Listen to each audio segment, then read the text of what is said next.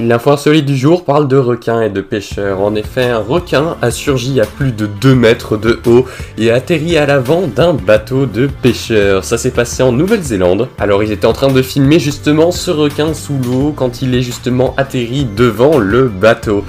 Bilan, on a une vidéo incroyable que je vous mets directement sur la page Aurélien Millennium FM de Facebook. Et je prends un petit temps pour vous dire de vous méfier des requins qui peuvent sauter sur vos coques de bateau, mettez une vitre.